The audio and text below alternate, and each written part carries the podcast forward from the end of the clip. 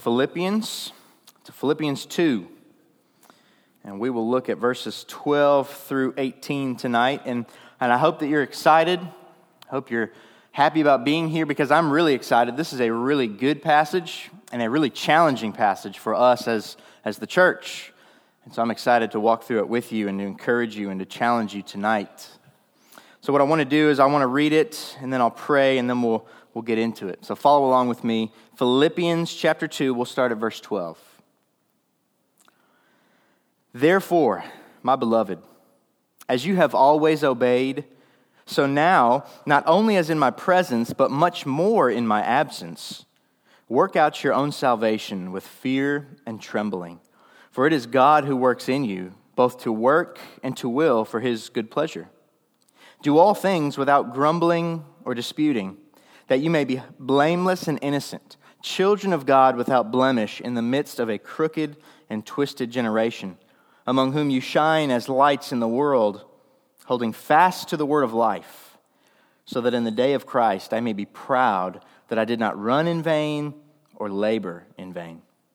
Even if I am to be poured out as a drink offering upon the sacrificial offering of your faith, I am glad and rejoice with you all. Likewise, you also should be glad and rejoice with me. Let's pray. God, we are thankful for the Word of God, which instructs us, which builds us up, encourages us, and yet also challenges us. And God, we have, we have learned from the book of Philippians that you are doing all of those things. And God, as we come to this passage tonight, we see that you are doing it yet again. God, I pray you would use this passage that I preach to encourage the church, to build up the church, but also to challenge the church. And God, we ask all of this in Jesus' name. Amen. So I titled the sermon, Christ Changes Lives. And the, the call to worship passage in Jeremiah is, is an example of that. It's Jeremiah telling the people of God how they're going to be changed in the future. He says, God is going to change your heart. He's going to write His law on your heart. And you're going to be people who no longer stray from him and run from him, but you're going to be people who love him and cling to him. So clearly, Jeremiah is talking about a person who's been changed. And I think most of you know Tyson Lott. Tyson Lott is a good friend of mine. He's a, a member of our church.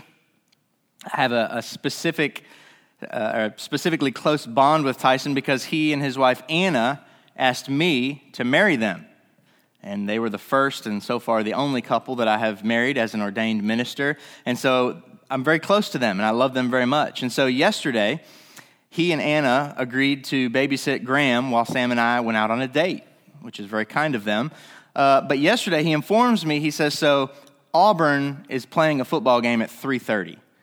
So here's the situation. Either I'm coming over before the game or I'm speeding on the interstate during halftime to get there so that you all can go out. And I said, Well, you're more than welcome to come over before the game and watch it with us, but that's not what happened. So halftime comes, and I just knew, like, Tyson's speeding on the interstate to get here. And sure enough, right before the third quarter begins, they're there. And so if you don't know Tyson or if you don't know much about him, he is an Auburn alumni. Huge Auburn fan. Went there all four years of college uh, I don't think he ever missed a single basketball game the whole time there, and to which I responded, I didn't know they had a basketball team. but, but he also loves football, and they happen to have a good football team this year. And so yesterday, they were playing the number one ranked team in the country, Georgia, and they put the smackdown on them. And it was not pretty. They beat them easily okay? And so Tyson, who's at my house right before we leave on a date, he's watching the game and he's clearly excited. So we leave, and, and Sam and I are out. We enjoy our date. And then when we get back, the game is over. Auburn has won, and there's another game on TV. And this time it's Alabama, which is the enemy of Auburn. And Alabama is losing. And so Tyson is like out of outside of himself. He is just so happy. He's rooting so hard for Alabama to lose, which unfortunately did not happen. But at one point, as we're hanging out after we had got home, Anna has to turn to Tyson and say, I need you to turn that Auburn fandom down just a little bit. You know, like it's a little over the top right now. And we all have had an experience like this, whether it's with sports or, or other things in life. We have things that we like and things that we enjoy. And what happens is when things are going well, whether it's a sports team or something else, it changes how we feel. We start to be more excited, more expressive. We like to tell everyone who we're a fan of. You know, earlier in the year, before Penn State lost two games in a row, I was wearing my, my fleece jacket real proudly, saying, oh man, number two team in the country, this is awesome. And they lost two games in a row, and well, I'll wear another jacket. And that's just how we are, right? There are certain things outside of ourselves that change us a little bit. Now, in that example, obviously that's a temporary change, but Paul talks about a change that's permanent, that's lasting. And that's what we're going to look at tonight. Verse 12 begins with the word therefore. Now, when you see the word therefore in Scripture, you've, you've always got to keep in mind they're saying therefore because what they're about to say is directly related to what they just said. Now, last week, Robbie preached to us about the Christ hymn, which is verses five, or 6 through 11 of Philippians 2. And in this Christ hymn, we read about Jesus who was equal with God. He is God himself. And what he did is he, he did not count his status as God as something to, to use to his advantage, but rather he gave that up. He humbled himself, becoming a man, just like you and just like me. And he humbled himself to the point of death, even death on a cross, is what Paul says. And because he did that, because he, low, he lowered himself to, a, to a, a man like you and me, and he died on a cross, it says that God has given him a name that is above every name. That at his name, every knee will bow and every tongue will confess that Jesus Christ is Lord to the glory of God. Now, Paul says, therefore. Okay? So we don't just take that truth and, and hold it up as this is awesome. Paul says we take that truth, and because that's true, therefore it affects how we live. He says, Therefore, my beloved, as you have always obeyed, so now, not only as in my presence, but much more in my absence, work out your own salvation with fear and trembling. Now, there's one of the reasons I was really excited about this passage is because verse 12 is perhaps one of the more interesting, difficult verses in the New Testament. There are others, but this one is strange for us as maybe particularly as Southern Baptists because it seems to say, or it almost sounds like it says, we have to work for our salvation. Let me read it again. He says, Therefore, my beloved, as you have always obeyed, so now, not only as in my presence, but much more in my absence, work out your own salvation with fear and trembling. Kind of a tough verse, right? So, before we get to working out your own salvation, what is, what is he saying by, as you have always obeyed? I think the first thing Paul is doing before he calls the church to action is he's encouraging them on what he has seen them doing right. If you look back at chapter 1, Paul says he's, he's expressing his thankfulness to God for the church, for the people who are at Philippi. He says in verse 3 I thank my God in all my remembrance of you, always in every prayer of mine for you all, making my prayer with joy. In verse 5, he says, because of your partnership in the gospel from the first day until now.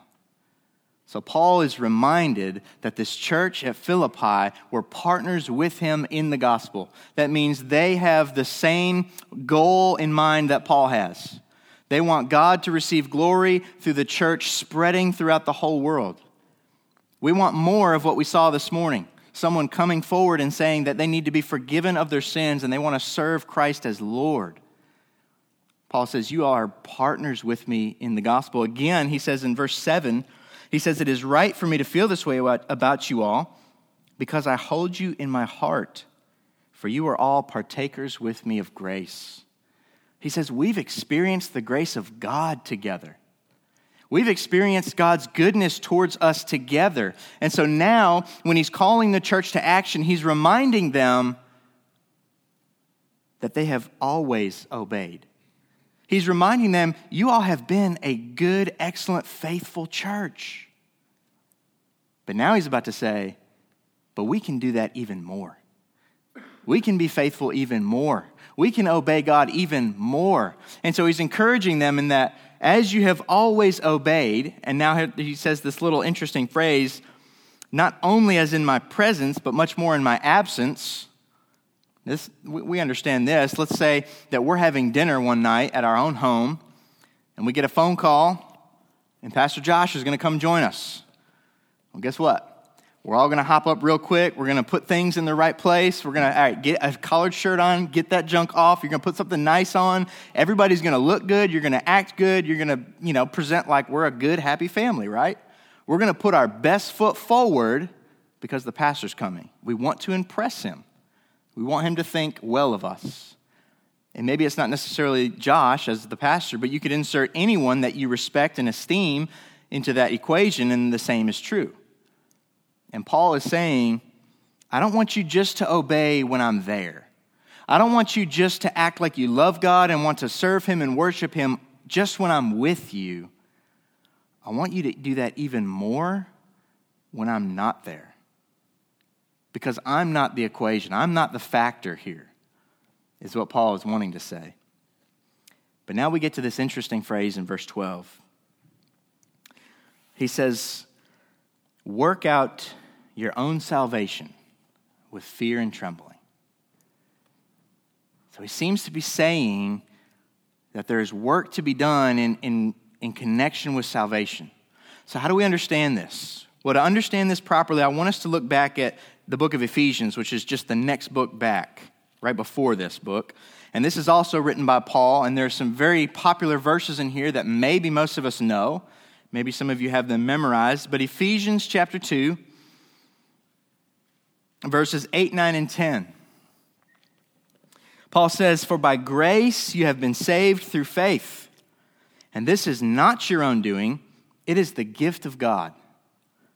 Not a result of works, so that no one may boast. So that's verses 8 and 9. And he makes it very clear that salvation is a gift from God. It's by grace.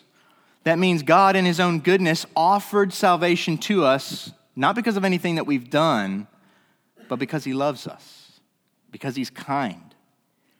And then he says it's, uh, it's by grace that we're saved through faith. To be saved, we have to have faith in God. That means we have to believe God. We have to believe that what he offers us is salvation through his son. And he makes very crystal clear in verse 9 it is not a result of works so that no one may boast.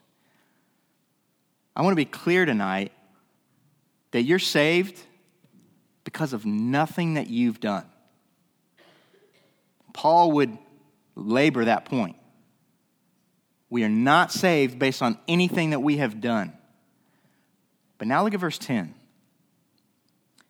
For we are his workmanship, created in Christ Jesus for good works which God prepared beforehand that we should walk in them. So Paul makes it crystal clear works are not what get you to salvation, but works are a result of salvation.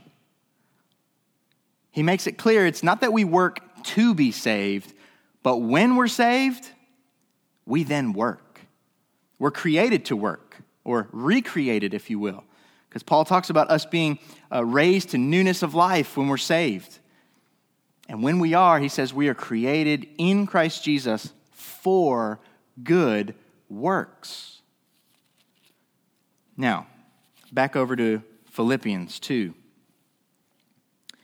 So he says, My beloved, as you have always obeyed, so now, not only as in my presence, but much more in my absence, work out your own salvation with fear and trembling. So, how do we understand this? How does this fit with what Paul just said about the fact that we're not saved by working, but when we're saved, we work. Well, let's, let's get a better idea of what's happening at the church in Philippi. If you look back with me at chapter 1, verse 15, Paul says, Some indeed preach Christ from envy and rivalry, but others from goodwill. In verse 17, he says, The former proclaim Christ out of selfish ambition. Now, nowhere in this passage does Paul indicate that these people who are preaching Christ out of selfish ambition are false teachers. Nothing in this passage makes us think that. He makes it seem like these are genuine believers, people who are part of the church. But yet, in their preaching Christ, they have selfish motives. We don't know a whole lot else, but we can assume that maybe he's talking about people in the church at Philippi. He doesn't give us reason to think otherwise. Look also at verse 27 of chapter 1. And here's where we see the theme of the whole book one of the main themes. He says, Only let your manner of life be worthy of the gospel of Christ, so that whether I come and see you or am absent, I may hear of you that you are standing firm in one spirit, with one mind, striving side by side for the faith of the gospel. Here's what Paul wants for the church at Philippi. He says, I want you all unified. I want you all to be of the same spirit. In chapter 2, we get an idea that there's a little bit of disunity happening in this church. Look at verses 3 and 4, chapter 2. He says, Do nothing from selfish ambition or conceit, but in humility count others more significant than yourselves. Verse 4 Let each of you look not only to his own interests, but also to the interest of others. Look at chapter 4, verse 2. He says, I entreat Euodia and I entreat Syntyche to agree in the Lord. Clearly, these are two individuals who are not agreeing. They're butting heads, they're disagreeing. There's something not right between them. So there's hints all over the letter that, that the church at Philippi is dealing with some disunity. People are not on the same page. And so Paul says, we need to work out your own salvation with fear and trembling. So think about this a football team is 11 guys on each side of the football on the field at any given time. So if you were to grab just 11 random people and throw them out there to play football, even against, we'll say, Fairdale High School's football team, do you think they would have very much success? Probably not. You can't just grab 11 random dudes, put them out there on the field, and expect them to, to be excellent. It takes work, doesn't it? It takes hard work to get 11 separate individuals on the same page with the same goal in mind to where things start clicking and they start working together as a team. In the same way, think about our church. I was looking at the bulletin this morning and it said that our attendance last week was 190. You think it's hard to get 11 people on the same page to start clicking, to start getting the wheels rolling, moving in the same direction? Think about 190. Paul is saying that what he wants to see in the church is unity. He wants to see us all on the same page with the same goal in mind. Now, is that going to happen by chance with 190 people? No. That's going to take work. And what Paul is saying here in verse 12 is not that we're, we're working so that we'll be saved, but he says, now that we are saved, now that we are Christians, that God has spilled his blood for us to forgive us of our sins, he says, we now have to work to create unity within the church. We learn from Ephesians that we are created in Christ Jesus for good works. I think a lot of us tend to think, I believed on Jesus and I can kick it into cruise control because it's, it's just smooth sailing from here until heaven. The Bible doesn't teach that. Paul doesn't teach that. Paul is saying, look, church, if we are going to be unified, if we're going to be on the same page, if we are going to get to one common location, we have to each and individually work at it. Remember, he just got done telling us about the example of Christ's humility. How he laid down his own self to become like us as a man. He humbled himself to the point of death. Now remember, Paul started verse 12 with the, the word therefore.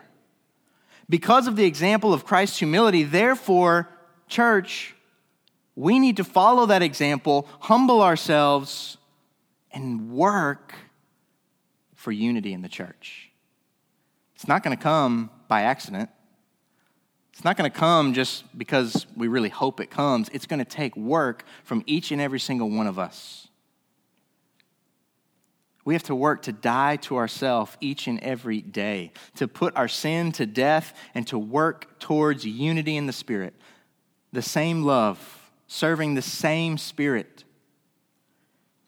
That's what he means when he says that we need to work out our own salvation, or we could say it another way to live out our salvation. Verse 13, he makes it abundantly clear that we're not working for salvation. He says, For it is God who works in you both to will and to work for his good pleasure. So he reminds the church look, there's work to be done. That's going to be hard. No one says that's going to be easy, but let me remind you that if you're a Christian believing in God, he says, God is working in you, both to will and to work for his good pleasure. You know what that means?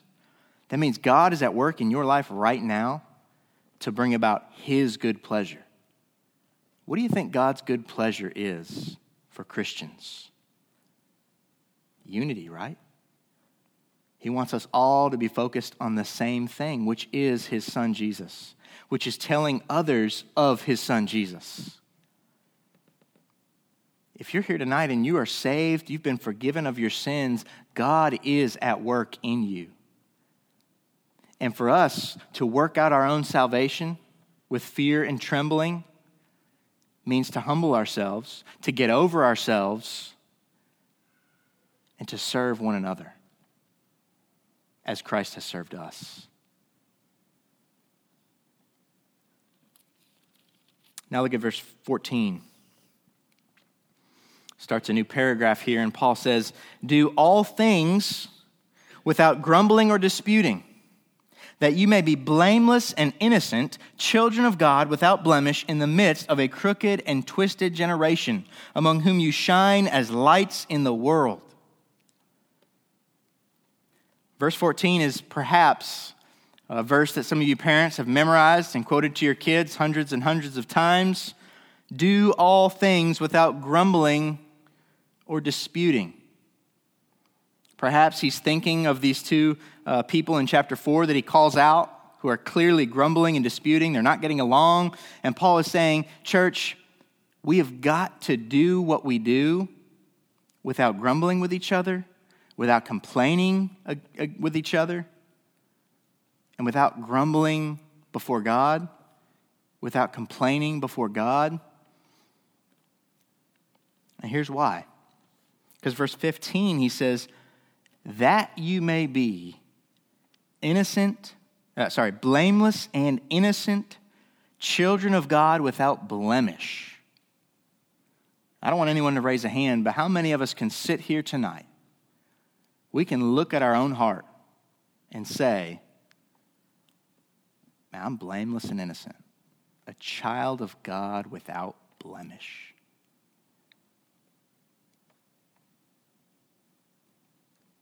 This is what Paul says we should be aiming for. This is the goal. This is where we need to set our sights. I don't know about you, but I'm often one that if I'm going to make a goal, I want to make it a little less than achievable because I don't want to have to not get there. You can ask my wife, she's smirking.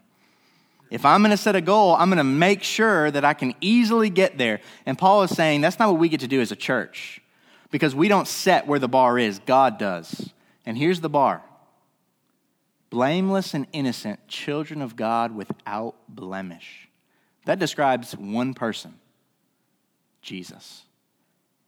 Paul says that's the standard. That's the standard. Now, why do we need to be blameless and innocent children of God without blemish? He says, because we live in the midst of a crooked and twisted generation. And I don't need to spend much time on that. If you all watch the news, if you all watch social media, you're aware of that. Now look at what he says among whom you shine as lights in the world.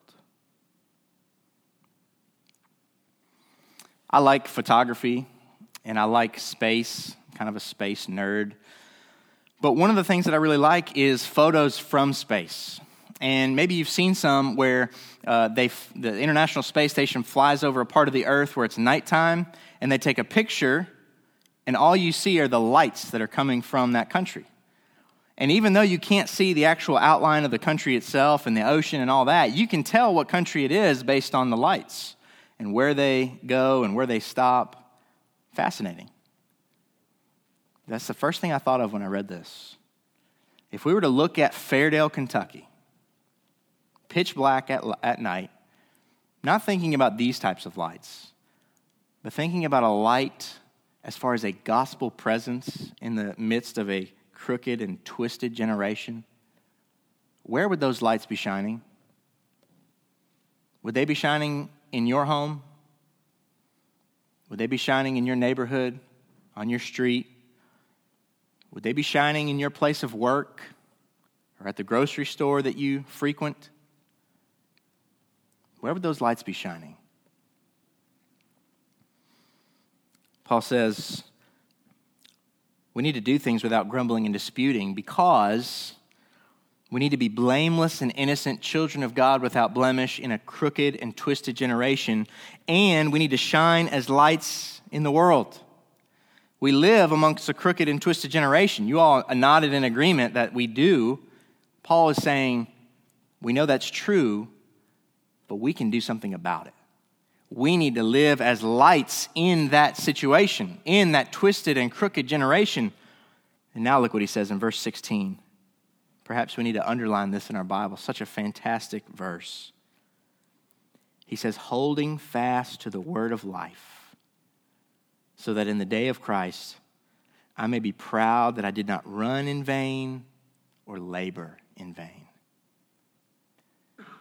You want to know how you're going to be a light in the midst of a crooked and twisted generation, Paul says you need to hold fast to the word of life.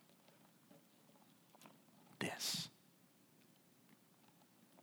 He says we've got to cling to the Bible.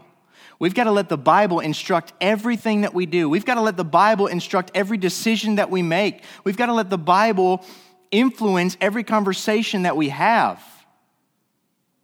That is how you live as a light in the midst of a twisted and crooked generation. One of the things that's awesome about a church is that we're so different from the world. You find a church that doesn't preach against sin, that doesn't preach that there are things that are right and there are things that are wrong, and it may seem cool for a while, but it never lasts. As soon as people start going and they accept anybody, any kind of sins that you're dealing with, you don't need to repent. You can just, come on, we'll welcome you. It never lasts. Because the, the world is not interested in being part of a church that looks just like itself. But when the church is so different from the world, when the church is full of people who cling to the word of life, it's different. And it's going to attract those who are out in the dark. Just like your light on your porch attracts all the bugs in the summertime that you don't want, that's what's going to happen. If we're shining as a light in a twisted and crooked generation, it will inevitably attract those who are out in the darkness. Now, I want you to know what's also true. Paul's about to finish up here. He says, holding fast to the word of life, so that in the day of Christ, when I stand before him in judgment, I may be proud that I did not run in vain or labor in vain. Christian, let me encourage you tonight. If you hold fast to the word of life, your life is not lived in vain. It's not worthless. It's not meaningless. You may feel like it is. Maybe you look at your own life and you feel like you don't have a very big circle of influence and you don't really have a whole lot of people around you that you're building up or encouraging or, or people around you that are getting saved. But if you are absolutely clinging to the word of life, Paul says your, your life is so worthwhile. You will be able to stand before Jesus in judgment and be proud that you did not live your life in vain, that you didn't work in vain. Because those who cling to the Word of God, your life matters. Because the Word of God will stand forever. Nothing else will. Now, in verse 17, we have a repeat of something that, that he has already said. He says, Even if I am to be poured out as a drink offering upon the sacrificial offering of your faith, I am glad and rejoice with you all. Does that sound similar to something he already said? For me to live is Christ and to die is gain. Paul says, even if my life ends for your sake, in the service of you, I'm glad. I rejoice because I know my life was not in vain. And I know that to live is to live for Christ but to die, honestly, is even better. And then he, he encourages the church in verse 18 and says, Likewise, you also should be glad and rejoice with me. Paul says, If I do die, if I do give my life in serving you, don't be sad. Obviously, we'll be sad for a time. But he says, You can rejoice with me because it's better that I go than if I had stayed. I thought about this, this passage this morning as I looked over here and I saw Miss Anna sitting by herself. We are sad that Mr. Ray's gone, but we can rejoice that his life was lived with a purpose, that he was clinging to the Word of God. And as he stands before God, he can be proud that he did not work in vain or labor in vain. And we can rejoice with that as well. Pray with me this. God, we thank you. We thank you for this passage. God, we thank you for the encouragement and we thank you for the challenge that we need to work out our own salvation. God, we understand that we're not working to be saved. You have done that all of your own. But God, you have created us in Christ Jesus for good works. And because of that, we work hard to achieve unity in the body, unity in the church. God, would you encourage us tonight to, to work hard, to put forth every bit of effort into attaining unity? And God, would you encourage us that when we cling to the word of life, our life is worthwhile. God, I pray that we would be people who cling to the Bible, who cling to the word of truth with every fiber of our being, and that we shine bright as lights here in Fairdale and wherever we may go. We pray in Jesus' name. Amen.